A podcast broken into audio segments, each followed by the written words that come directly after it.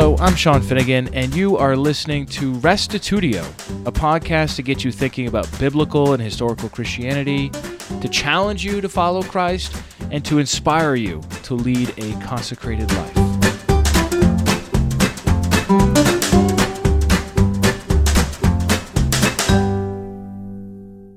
Today, we are beginning a new series called Misunderstood Texts About Jesus with Bill Schlegel. Professor Schlegel lived and taught the Bible and geography in Israel for more than three decades. Recently, he came to change his mind on the deity of Jesus, seeing him now as God's man rather than a God man. Since he made this change, a number of friends and acquaintances have brought up a number of scriptures that they believe proves Jesus is God. This podcast series is Schlegel's opportunity to answer these commonly misunderstood verses and explain what they mean. In this episode, we discuss five verses from the Gospel of John, and then in the next time, we'll do five more. Here now is interview 43 Misunderstood Texts About Jesus, Part 1, with Bill Schlegel.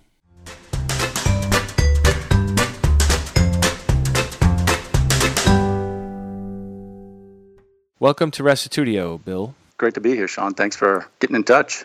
Last time we talked about your journey and the various situations that occurred in the aftermath, if you will, of your reconsideration of who the Son of God is from a biblical perspective. And since that's happened, a number of folks have put together lists of verses, and I know you've been in dialogue with some folks about different texts that they bring up to try to convince you that you were right the first time and that you should not have changed your beliefs about Jesus. So I thought today we could look through a number of these in the Gospel of John. Mm-hmm. Um, there are there are different verses on either side of, of every issue, of course, uh, but it, as it turns out, there's a concentration of texts in the Gospel of John that uh, perennially come up as proof texts of the deity of Christ. Mm-hmm. And indeed, uh, I thought maybe we could just begin in the beginning, um, and see and get your thoughts on John one one, which reads, "In the beginning was the Word, and the Word was with God, and the Word was God." And then we skip to verse fourteen. The Word became flesh and dwelt among us, and we have seen His glory, the glory as of the only Son from the Father, full of grace and truth. So we know that uh, it says the Word was God in verse 1. In verse 14, it says the Word became flesh, and that is referring to the Son. So therefore, the Son of God just is God. So how, how, that's the typical way of approaching this text. How have you seen this differently?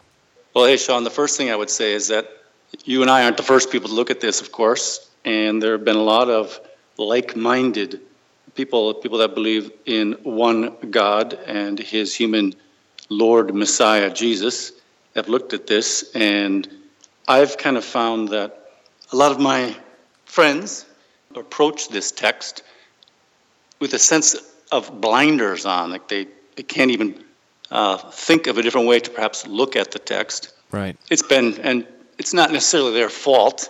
There's been 1,700 or so years of interpretation tradition here, but let's just keep in mind we want to seek the truth. We want to. We don't want to stick our heels down and defend a dogma if all that dogma is is precepts of men. And I really think that there is a different way to look at this, uh, the book of John. And I think you'll say make the point that it's one of the greatest. I don't really like the word Unitarian books because uh, I don't really know what it means. It's Latin, but it means one God in a sense. I, I like that phrase better. How about monotheistic?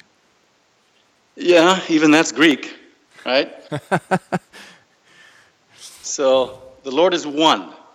And so I think there is a, a, way to look at the book of John and understand it much better. Knowing that here's John. John is a Jew. He, if, it's, if we got the right guy, and I do believe that we do, he's an apostle from Galilee. And he's not going to in one verse, or if you take the whole prologue of his gospel, verses 1 through 18, in 18 verses, all of a sudden tell the Jewish world, uh, by the way, our God is actually two persons. There's been another person back there with him from eternity past. Surprise. It's, it's yeah, exactly. so if that's the way we're looking at this book, perhaps that framework is is faulty. And I think there is going to be a better way to look at the book. When you read this book, even in Hebrew translation, and we found some Israelis don't know there's such a big issue with John 1 1. In America, the first thing that happens when, this is probably the first verse, maybe the second, when I tell somebody, I don't believe that Jesus is God in the flesh, they'll say, What about John 1 1? Right. Okay? It's like a knee jerk reaction. Yeah, it seems that everybody thinks John 1 1 tells us that Jesus, the Messiah, is God. Or they won't even say Jesus is the Messiah. Because, by the way, Messiah kind of gets dropped out. As soon as he's God, it doesn't really matter if he's Messiah or not. Right. So Jesus is God. But, and you read it in Hebrew, it doesn't jump out at you that way. The possibility isn't there for that kind of, hmm, let's not say philosophical, but the bent on it, on this word, word. You read this in Hebrew, in the beginning was the word. And that word in Hebrew is devar. And what does devar mean? It means a word, a thing. Okay? It's, that's the second main meaning of it a thing, or a matter, or an event. So when you read this in, with the Hebrew background or mindset, biblical, I would say, mindset, you are thinking, oh, this is the Word of God. It's not a second person that John is trying to tell us about here. This is God's Word. There's an obvious comparison to Genesis, where God spoke and brought things into existence by his spoken word. It's the power of God expressed. Now, the Jews of all people know this. Us in the pagan Gentile world, if I can get by in saying that, we kind of, we don't really, it's not in our background to think that the Almighty Creator who made everything, including the trees I'm looking at through the windows right now, and the blue sky and the cloud behind it, and what's ever beyond that, and the green grass, the one who made all of this communicates with us through word. Okay? It's the medium through which God communicates to us. This is the way a biblical minded person would read John 1 1. Okay? Not from a Greek philosophical perspective. This whole idea of the logos being another person or being some kind of impersonal force. I don't think that's what John is saying. If he's saying that at all, and I don't really think he is, but if he is at all, I would say he's doing it in a polemic way. He's telling these Gentiles, look at you folks out there that think the logos is some, you know, what's it, in our time? It's sort of the force be with you. right, Star, Star Wars. Wars. Yeah. yeah. This impersonal force, that logos that maybe was involved with the design and order. Uh, okay, that's our God. Okay, that's his expression. It's and by the way, he has a personal name. His name is Yod He Vav He. However, we're going to pronounce his name, Jehovah, Yahweh. It's our God. This is his word. He's the one that's doing this. Okay, this is what John is trying to tell us, I think, in the beginning of his gospel. Yeah, yeah. So what you're saying then is that you should not read into verse 1 that the equation, the word just is the Son. Oh, absolutely not. Look at it. Doesn't work, okay? It doesn't work to say, to read John 1, 1 something like this. And this, this is our friend Anthony that says this, and he's absolutely right. In the beginning was the second person of the Trinity.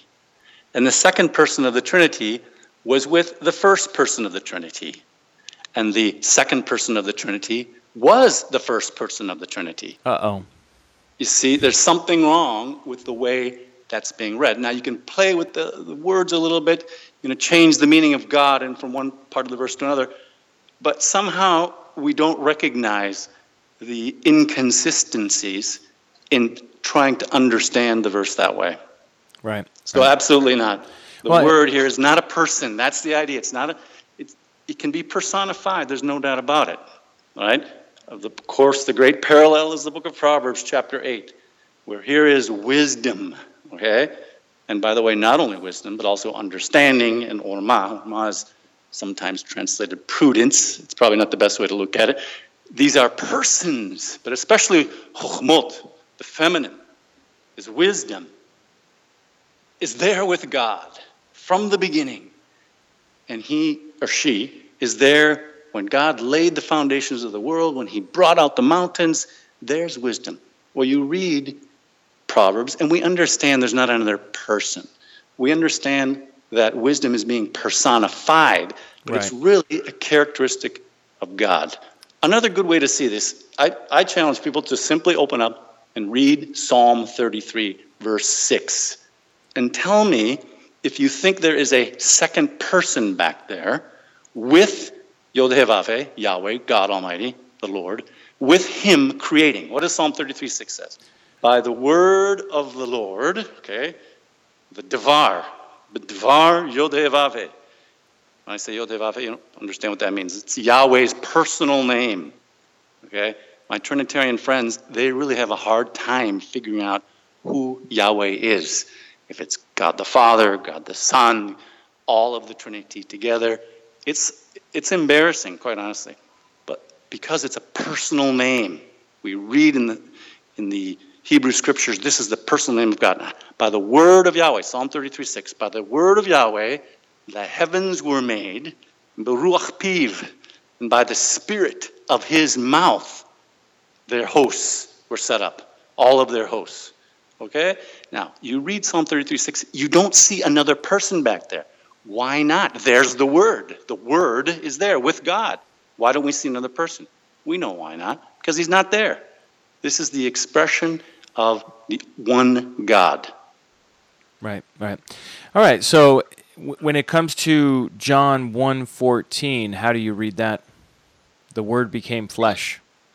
The ultimate expression of God Almighty is in this one, Jesus the Messiah. He's a human being. He's flesh.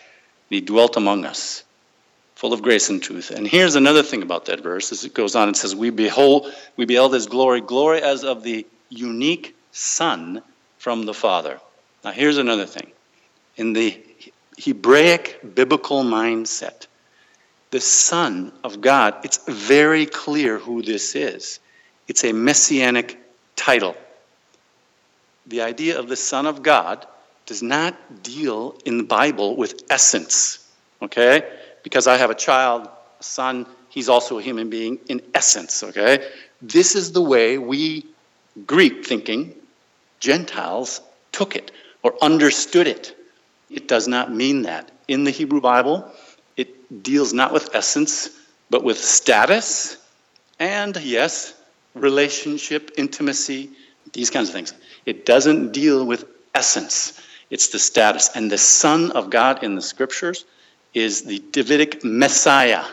He is the one who will be the king in the age to come. Because another characteristic that this Hebrew idiom, I think is fair to say, Son of God means, is he will be heir. He's going to inherit this earth. He's going to rule this earth. So when you read John 1:14, you're understanding that this heir, the king, is going, he's the one that has now become flesh in Jesus, he is, he is flesh. He is Jesus, as his name will be revealed in just a little bit.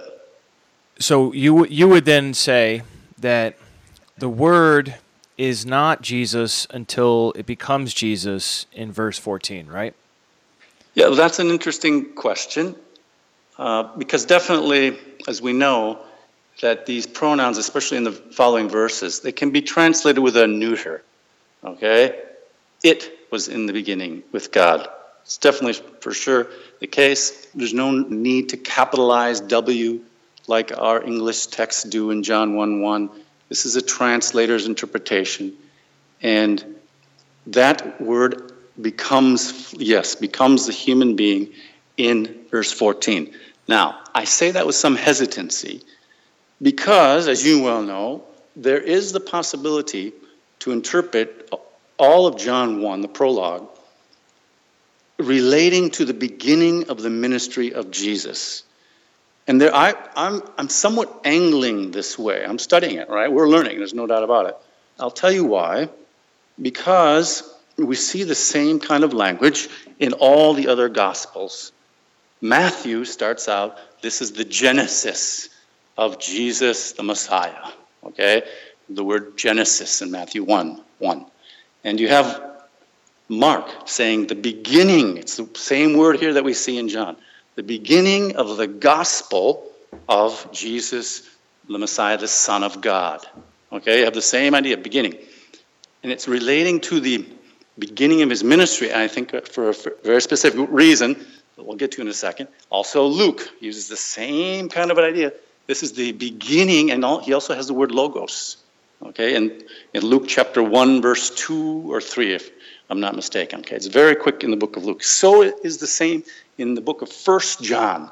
That which was, here is using the neuter for sure, that which was from the beginning, which our eyes have seen, we've held, we've touched, okay, concerning the word, the word of life. So there are some, and I think it's a viable interpretation. I'm, I'm not discounting it, and I'm not wholeheartedly accepting it yet. I'm still studying. That this the, the parallel here, of course, is with the creation in Genesis. We have that same kind of language in the beginning. We have light, we have life, all in Genesis. But as you know, and I know, and this is one of the things see, I did not understand when I was a Trinitarian, there is a focus in the Bible on the new creation, the next creation. And Jesus is the fulcrum of that next creation he is going to be the channel, like Adam is the first man now, from which we all of us in creation exist. Jesus in the new creation is the one through whom every single human being will live. Okay? So, yes, with the beginning, and here's another reason why the Gospel of John is very interesting. Why all this? What, what, here we've got all this idea of, you know, in the beginning was the Word and so forth. And John the Baptist He's in verse 6 for crying out loud. What's he doing in verse 6? John the Baptist. And then he comes again right there. Uh, what is it, verse 19, I think. He's got John the Baptist in there. Mm-hmm. It's another possibility to understand this as this is the beginning of the ministry of Jesus. It's the beginning of God's new creation. And this is, this this is Colossians. Okay? As a Trinitarian, I could not understand Colossians either, where Paul says, All right, God the Father has transferred us from the dominion of darkness into the kingdom of his son. Okay, this is our hope, this is our expectation to participate in the kingdom of God, the kingdom on this earth where Jesus is the ruler. And there, he begins to say that Jesus is the firstborn of creation. Through him, all things were made. Okay, now you look at that and you say the word things is not in there, and you can see the context. He's talking about powers and authorities, etc., etc. So here is the firstborn of creation. How could Jesus, if you want to call him God the Son in my old Trinitarian way of thinking, how can he be the firstborn from the dead, the firstborn of creation? It's because he is the firstborn of that new creation.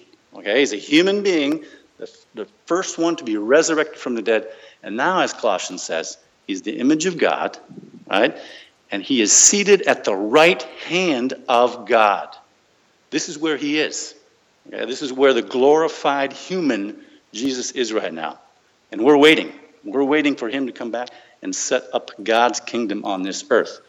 Now, how did I get on all that? Because of the idea of it's possible to look at the prologue of John and understand it as the beginning of the ministry of Jesus, the beginning of God's new creation. Here's another thing. When you read John 1 1, in the beginning was the Word. What?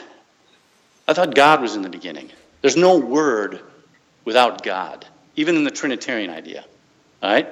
So there's something different. There's something not clicking with our typical interpretations of the prologue of John. And it might be because we've been blinded We've got blinders on, okay? And if, if it is this, Sean, I'll tell you, like I say, I'm studying myself right now. If it is this, we have been hoodwinked for centuries. If John 1 is really talking about the beginning of the ministry of Jesus, and like I say, I'm still studying this. I'm not jumping in the pool with right. both feet. But yeah. if it is, we've been hoodwinked. Okay?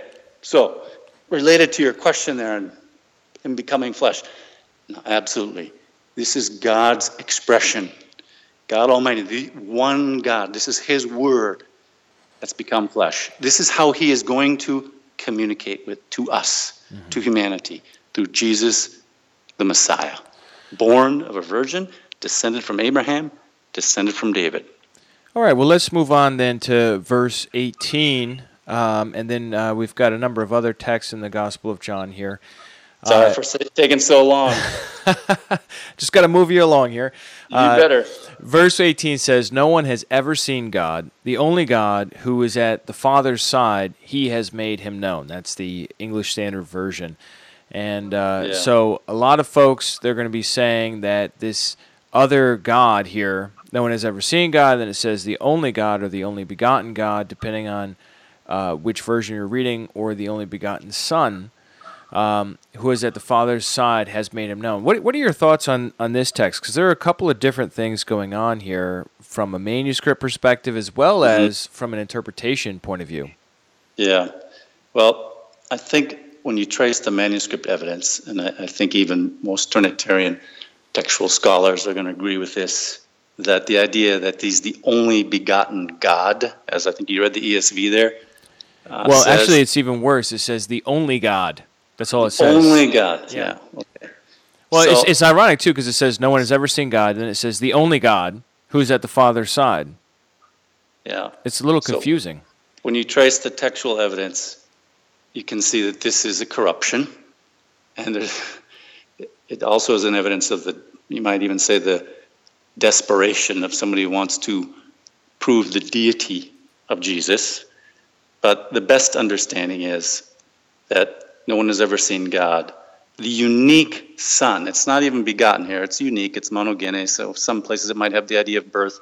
But I really think it's mostly relating to the uniqueness of Jesus, the unique Son. And again, we can't, I can't overemphasize this. Son of God in the biblical mindset does not mean God the Son. There is no such thing in the Bible as God the Son.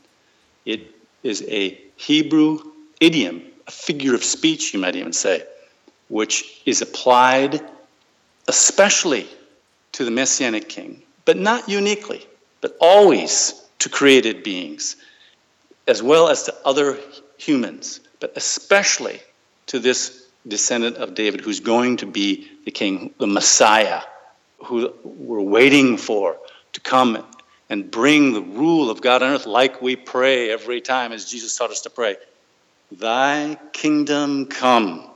It means God's rule on this earth through his designated Messiah, who's been shown to be Jesus. So this, this verse is no one's ever seen God, the only unique Son, right? Who's in the bosom of the Father. Very interesting phrase there. He has made him known. It's the intimacy idea. Again, I think it's really the same. It's a way of saying, like Paul did in Colossians where is Jesus? He's at the right hand of right. the Father. Okay? Mm-hmm. And he has this unique, intimate relationship. He's the only one, only human being at that position. Yeah. The firstborn from the dead. Okay? That's where Jesus is now. That's what John is telling us. John knows that Jesus is glorified at the right hand of God. Okay? In the bosom of the Father. It's, it's the same word that's used later on in his gospel where probably it's John himself sitting there next to Jesus. Remember at the Passover when he leaned on his bosom? Okay.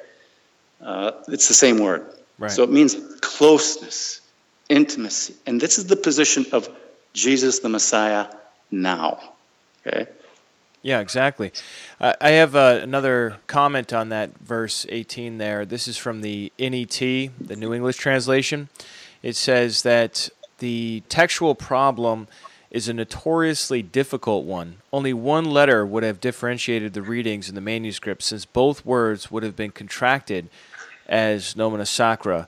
Uh, mm. So then it goes on to talk about the manuscript evidence, which is pretty divided. And then uh, in the end, just like in Bruce Metzger's uh, textual commentary of the Greek New Testament, they conclude that we should read it as only begotten God because or one and only God because it's more difficult.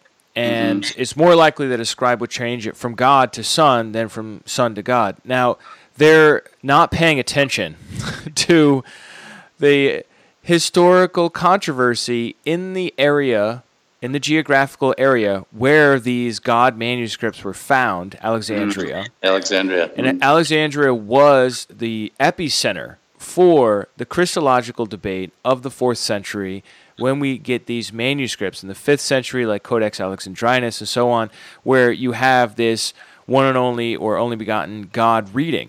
Now, that gives the scribe a heck of a lot of motivation to change it mm. from son to God because that's exactly Alexander's point when he was in his his argument with Arius in the early 4th century and then subsequently later debates that raged on all the way up until the year 381. So we have we have over 60 years of controversy in the location where we find these manuscripts that have the change from son to God. And and yeah. I, I just really wish that some of these textual scholars would incorporate a little bit more of the historical controversy over whether or not Jesus is God into their discussion of these texts rather than blindly following these arbitrary textual critical rules such as like the difficult reading is is to be preferred. Well, I understand like the gist of that and the philosophy behind it, but you can't blindly follow that rule without considering the history too. So I think I think you're right. I think this is just one of these things where we have different manuscripts and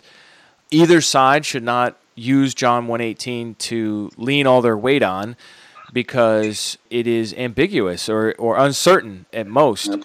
Uh, let's move on to John five eighteen, uh, which mm-hmm. is a uh, a text that is sometimes bandied about as evidence for the Gospel of John teaching that Jesus in his ministry called himself God. I'll just read it out and uh, like to hear your thoughts on this. It says.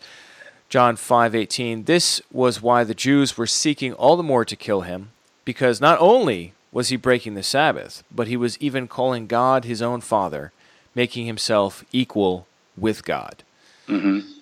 So it seems like the Jews got the point here that Jesus was claiming equality by calling God his Father. He wasn't mm-hmm. just being humble here. What, what, what's your thought on that?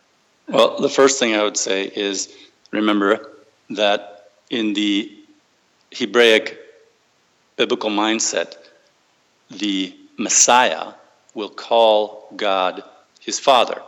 2 Samuel chapter 7, God says of David's descendant, the king, the Messiah, I will call him my son, and he will call me father. Yes. Okay? In Psalm chapter 2, we have the same idea. In Psalm 89, we have the phrase, Psalm 80, be Psalm 89, 26, I think it is. Yep.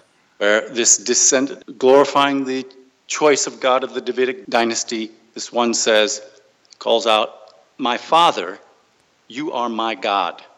Okay, so you have the Davidic Son of God calling the Almighty his Father. It doesn't mean, in essence, again, it means this is relationship, this is status, okay? because this is the Son who will inherit the Father's kingdom. So to call God his Father does not make himself equal in the sense of essence, once again.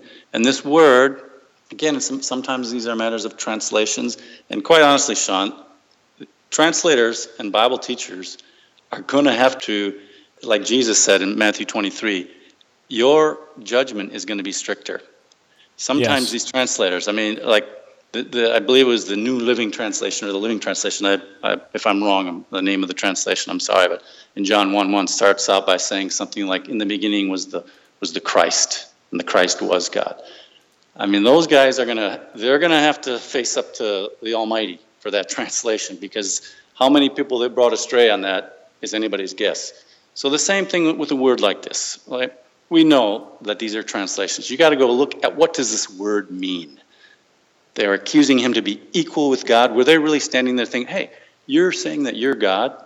No, the word means consistent. It's used in another place in the Gospels where the testimony of the false uh, witnesses at the trial of Jesus, the scriptures say in Mark, even so, their testimony was not consistent Okay, it's the exact same word.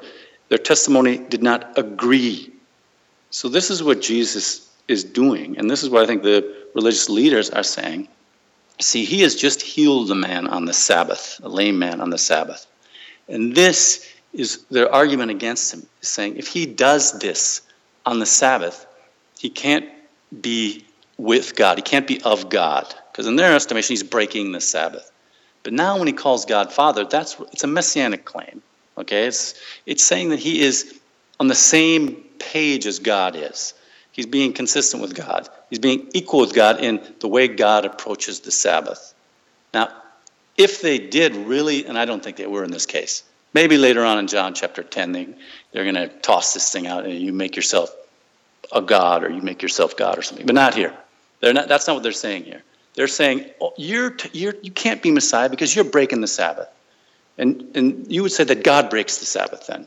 That's what they're doing here. He makes himself consistent with God. Right, right. Something something else too on this same chapter, and it comes up a few other times in chapter eight and chapter ten as well. Is one of the one of the themes in the Gospel of John is that there are insiders and outsiders to Jesus to belief in Jesus, and uh, those who are outside that, the unbelieving Jews, they they pretty much always misunderstand Jesus, and they take him woodenly when he's speaking metaphorically, and he does not, more often than not, he does not clarify it for them. He makes it worse to point out how absurd their uh, perspective is, their antagonistic perspective is. And so the simple fact is, we don't want to build our theology on what the unbelieving opponents of our Lord thought. We want to we want to build it on what Jesus himself said. And the very response that Jesus gives in the next verse is that amen amen I say to you the son can do nothing of his own accord. Exactly. So who are we throwing our lot in here with? The, enemies of Jesus or Jesus himself? I mean, he says only the things that he sees the Father who's doing. He Mhm. only the things he sees the Father doing. For whatever the Father does, the Son does likewise. The mm-hmm. Father loves the Son and shows him all that he is himself doing. And greater works than these will he show him so that you may marvel. And he goes on from there and talks about his role as the Son of Man. So, I, I mean, I think we, we need to be careful when we read the Gospel of John not to cherry pick one little verse out.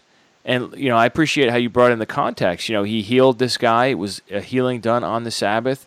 And obviously, the Father was partnering with Jesus in this so that the healing could occur and you know my father's working until now and i'm working you know i mean it, it, it makes perfect sense in the in the context i don't think we need to pick up stones and and declare homoousia or anything you know i mean that's Yes. just uh, that's just misunderstanding what's going on Absolutely. And you're right. Anytime we feel like we're siding with the understanding of Jesus' opponents, especially in the Gospel of John, watch out. Because the Gospel of John, John tells us very clearly, they did not understand him, right? They didn't understand his figures. Twice, the Gospel of John tells us that Jesus was speaking to them in figures or figurative language. And anytime we start to say, oh, you know, they Jesus' enemies, you see, what they they knew he was claiming to be God. If we take their perspective, I would say, watch out. That should be a red flag. You're probably on the wrong direction. I mean, it's Right. even in simple things th- this day and age. I mean, th- things like being sent from God. Okay, Jesus I was sent from God. Well, so was John the Baptist, right? Here's a man sent from God, or I came from heaven, right? right? This is an idiom to mean I'm of God. This is God's works, not man, right? Somehow we understand it when we when we see those idioms connected with other people, like John the Baptist. Jesus says, John the Baptist, was it from heaven or from men? Okay? right There we understand the idiom from heaven means it's of God. It's not man's ideas and just man generated. It's it's God working. Okay, we understand what John the Baptist, but for some reason, when Jesus says, "I'm from heaven," we think, "Oh, he has you know descended somehow uh, from a pre-existent state and so forth." And you're, you're missing that. You're missing the idiom. Let's move on then to John 8:58 this is probably in the top two or three of the verses in the Gospel of John that people interpret as Jesus claiming to be God. And uh, this is a uh, I like to call it the "Who's Your Daddy" dialogue, uh, where Jesus and his interlocutors are really going into it, and uh, Jesus says, "Well, look, if Abraham were your father, then you would believe me." And and they they say that, "Oh, well, at least we're not born of fornication," and uh, that you're a Samaritan. It, they, I mean, they really just pull out all the stops here, and. Mm Jesus says, Well, your father's the devil. There's all this back and forth. I mean, it's a really heated dialogue. Mm. And then we get in verse 58 Jesus said to them, Truly, truly, I say to you, before Abraham was, I am. Verse 59 So they picked up stones to throw at him, but Jesus hid himself and went out of the temple. And so the mm-hmm. typical line of reasoning here by uh, defenders of the idea that Jesus just is God, is to say that he here is when he says before Abraham was I am that that I am and it's very suggestive in certain translations where it's all capitalized is mm-hmm. actually a reference to Exodus 3 in the burning bush when God says to Moses I am. I'm sure you've been familiar with that interpretation in the past. How is it that you're looking at this now? Well, honestly, Sean, this explanation, even as a Trinitarian, I never accepted. Oh, really? So when I look at it and I hear it now, it's a reason why I wouldn't accept their explanations because it just it doesn't work. Let's put it that way. It, there's too much presupposition, too much forcing in, in a lot of different ways. First, first of all, I would say this. In this very same chapter, Jesus tells us that he is a man that heard the truth from God. I think it's verse uh, 40, right? But now you seek to kill me, a man who has told you the truth which I heard from God. This is not what Abraham did, okay? So in that very same chapter, he tells us he's a man, all right? And then, uh, let me also just point out you have another use of a Hebraic, let's call it an idiom. Jesus tells him, You're of your father, the devil, okay? Now, is Jesus telling them you're of the same essence of the devil, right? You, you were born, you know, from some pre-existent state. And see, for again, for some reason, we get the idiom when it's applied to others, right? These people, Jesus says, you are the, your father is the devil. Okay? But we don't think, oh, they're the same essence. No, we just understand that they're thinking from the, you know, the devil's way of thinking, and he maybe he's influenced them and and their behavior. Right. This I mean, another thing. Right. Nobody thinks that the devil had some sort of divine conception like God and with Mary, that the mm-hmm. devil is now producing offspring. I mean, nobody mm-hmm. thinks that. Not that I know right. of. I mean, they, right. they get the idiom here. You're right. Yeah. So that's a little off track, but it's worthwhile to point out. Now, another thing they do two times in the same passage is they accuse Jesus of having a demon. Okay? Now, I think some of the religious leaders in Jesus' time probably thought that. I think others, they were just using it as a way to try and discredit Jesus in the eyes of his followers. Because we cannot forget that Jesus has thousands and thousands of followers. And the religious leaders want to discredit him in the eyes of these followers. So they're going to use this. We see it in the Synoptics a lot. You know, they attribute his works to Satan. You're uh, the prince of the, the demons. So that's why you can command them to go out and come in and this kind of thing. And they say it's the same thing here. You see that showing up. You have a demon. Uh, verse 48. Are we not right in saying you're a Samaritan, you have a demon? And then when then Jesus, when he says that anybody who keeps my word will never see death, they say, oh, now we are right. And you have a demon, right? Abraham died. Here's what's going on, I would say. Jesus is part of the plan of God from the beginning. So when he says that Abraham rejoiced to see my day, and he saw it and was glad. Now, look how they misinterpret it.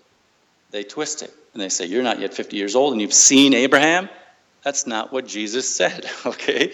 Jesus said, Abraham rejoiced to see my day and saw it and was glad. He didn't say that he saw Abraham. They twisted around. They say, Oh, you're not 50 years old, you've seen Abraham? And then Jesus says to them, Truly, truly, I say to you, before Abraham was, I am what? Just does that go back to Exodus chapter 3 verse 14? Come on. That that kind of an argument was just didn't didn't fly with me even in my Trinitarian days because he's not speaking Greek. I don't think Jesus is speaking Greek to the Jewish religious leaders on the Temple Mount. No. Maybe he is, but it's very, very, very unlikely. No way. No way. So the, the idiom maybe kind of looks a little bit like it in Greek, but even that doesn't work because it leaves out the main part of the Greek translation of Exodus 3.14, right? You got the ego eimi, I am, mm-hmm. but you don't have the living one, that next word in Greek. Oh, okay? yeah. Exactly. Now, several other times in the same chapter, Jesus says, I am, right? Unless you believe that I am He. You can look back in verse 24. How do the English translations translate it there? Do the translations, I think it's the, the, uh, the New King James that capitalizes the I am there in 858. Do they, do they translate I am? Uh, do they capitalize it back there in verse 24 where Jesus said, Unless you believe that I'm, I am He? Okay, they're all supplying the pronoun. Same thing in verse 28. When you've lifted up the Son of Man, then you will know that I am He. Okay, and I'm going to guess that even the King James and the New King James that capitalize that I am, that they, they translate the pronoun back there in, in verse uh, 24 and verse 28. I am He. I am what? The Messiah. Or you might even go back to the beginning part of this chapter where Jesus said, I am the light of the world. Jesus is saying that He is He has a universal significance and that God's plan from the beginning of who he was and would be is now coming to pass. And Abraham, the Lord revealed to Abraham how this would all work out. Abraham had the gospel preached to him. Abraham knew that his descendant would be this one that would be the king, right, that would restore the earth to the way it's supposed to be. Abraham knew this and he was glad to see it and he, he rejoiced in it, just like we can rejoice in the expectation of the coming kingdom. And maybe we've got a little glimpse of it here and there. I think Abraham had a stronger glimpse than even we've had of, of the coming kingdom. But there's definitely a sense in which Abraham knew that God would work through his descendant. And he rejoiced. This is what Jesus is talking about.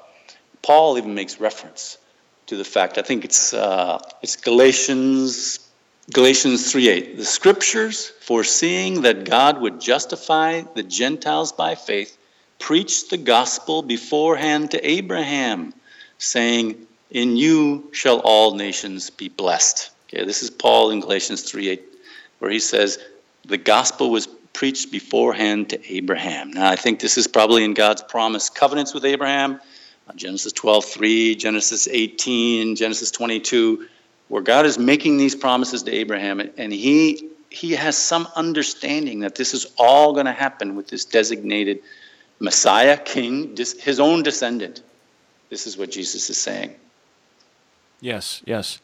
I, I also noticed that about 10 verses later, after John 8 58, we have the same exact Greek construction once again, but it's on the lips of the blind man who had mm-hmm. been healed. And it reads in the ESV Some said, It is he. Others said, No, but he is like him. He kept saying, I am the man. Mm-hmm. Uh, which I think is an interesting translation. It's the exact same phrase, it just in Greek, literally says "I am," mm-hmm. but here they they supplied the man, eh, uh, or the uh, New American Standard Bible says "I am the one." Mm-hmm. And so, if we if we allow those same rules to apply grammatically in other in the other place in John eight fifty eight, it means that I am the one. I am the one who was promised. I mean, he is if you think about it, God's promise to Abraham that he would have a descendant, that those descendants would be multiplied, that through his seed all the nations would be blessed. How did that all come to pass? Well, yes, the descendants multiplied like the sand on the seashore, like the stars in the heavens, but in the end, it was all this one representative, quintessential descendant of Abraham called Jesus who was able to accomplish the ultimate climactic redemption that God had in mind from way back in those days, so that that blessing of Abraham could be extended not only to the Jews, but even to us who are Gentiles. Mm-hmm. So I mean, mm-hmm. this is this is really something that makes a lot of sense if you read it in context and don't just take this one verse out and capitalize it and use uh, funny grammar on it. Yep, absolutely. Another thing, Sean, is there's many other places where there's evidence of God's foreknowledge and plan. Let me just read one from 1 Peter 1:20 about the Messiah. He was foreknown before the foundation of the world, but was made manifest in the last times for your sake. So here's the biblical understanding that God's plan and purpose and intention as it relates to the coming of Messiah, Jesus, was foreknown from before the foundation of the world. And that's why Jesus can say such a thing. And in some ways, Jesus is saying, hey, I'm greater than Abraham. He's not saying it in a boastful way, but he's saying that I'm part of the fulfillment of God's plan through Abraham, God choosing Abraham, making those promises. He, he's known from before the foundation of the world. And there's many references in a similar vein that describe how God knows what he's and has planned what's going to happen from before. Even our position. I'll read just a, a, a verse here from Ephesians 1, verse 3 and following Blessed be the God and Father of our Lord Jesus the Messiah. That's interesting. Jesus, our Messiah, has a God and Father. Right. Blessed be the God and Father of our Lord Jesus the Messiah, who has blessed us in the Messiah with every spiritual blessing in the heavenly places. There's Jesus again in the heavens. Now, even as he chose us in him before the foundation of the world. We're chosen in him, right? Before the foundation of the world, that we should be holy and blameless before him. In love, he predestined us for adoption through Jesus the Messiah according to the purpose of his will. See, these things were planned by God yeah. from before the foundation of the world. And Revelation 13 is another uh, known verse of uh, the Lamb was slain from before the foundation of the world. How could the Lamb be slain? from before the foundation of the world. Okay, it's in the plan and purpose and intention of God. Well, that's it for today. Next time we'll pick up right where we left off and cover five more of those texts from the Gospel of John and also one from First John. If you want to learn more about Bill Schlegel's backstory, you can listen to interview 31 called Masters University Professor Finds Son of God Loses Job. And in fact, this interview has received more downloads than any other episode on Restitutio. So if you haven't heard it already, check it out. You can follow Bill Schlegel on his blog or on YouTube. I've got links in the show notes, which you can get in your device or at restitutio.org. You just have to search for episode 156 and you'll be able to find it there. In addition, I have an extensive list of verses and explanations if you don't want to wait till next week and you're curious about uh, biblical Unitarian perspectives on various verses. You can get a list there at ChristianMonotheism.com under resources. There's a scripture index where you can see a number of resources by a whole bunch of different people that they have put together over the years explaining different commonly misunderstood verses. Also, we have a major event coming up this January that you just have to know about. It's a debate between Dale Tuggy and Michael Brown on the subject Is the God of the Bible the Father alone? Dale Tuggy is going to affirm while Michael Brown denies. And so Tuggy is going to present the classic biblical Unitarian point of view, whereas Brown is going to put forward the Trinitarian understanding of the deity of Christ and the deity of the Holy Spirit. So if you are at all available to come to this, why not come on down to Concord, North Carolina? It's going to be held at Fire Church, which is Michael Brown's ministry, on January 11th at 7 p.m. There's no charge for the event, and I think it will be a great time to not only show some support, but also to hear both sides of a very important issue. Before closing out, just had a couple of quick comments I wanted to read out from episode 153. Be You is a sermon I preached on Colossians chapter 3. Ray Scott says, Thank you for an excellent reminder that the real freedom Jesus won for us is to be the best we can be for each other and for the one who will one day reveal our lives in glory.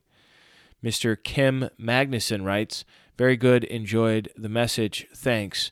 Brandon Duke wrote on Facebook, At first, I thought, oh no, another lazy, moralizing sermon, like when you got home as a kid and a boring casserole is ready for dinner. but Sean Finnegan draws out really interesting fundamental moral paradigms and contrasts of Colossians 3, riffing off a thought experiment by N.T. Wright. Finnegan lays out the diametrically opposed moral codes and consequences of Freetown and Corpus Christi what my dad would have called lives of selfishness versus lives of self governance. The best part is Sean's weaving in of the spin, the justification of the Freetown perspective. I found it insightful, entertaining, and anything but boring. Thank you, Ray, Kim, and Brandon for writing in and for these very kind words. If you're interested in it, you can listen to it. It's uh, podcast 153. It's really looking at the whole subject of how Christianity plays in our culture today, where it is typically seen as restrictivism, as limiting people's personal freedom, which, as it turns out, seems to be the last remaining virtue in our culture, apart from maybe honesty, total, absolute freedom. By looking at Colossians 3, we can get some insight into how self imposing God's restrictions will actually create better forms of freedom than just doing whatever impulses we find within ourselves, which ultimately will curb other people's freedom around us. So, anyhow, if you're interested in it, check it out. Thanks so much for listening. We'll see you next time. And remember, the truth has nothing to fear.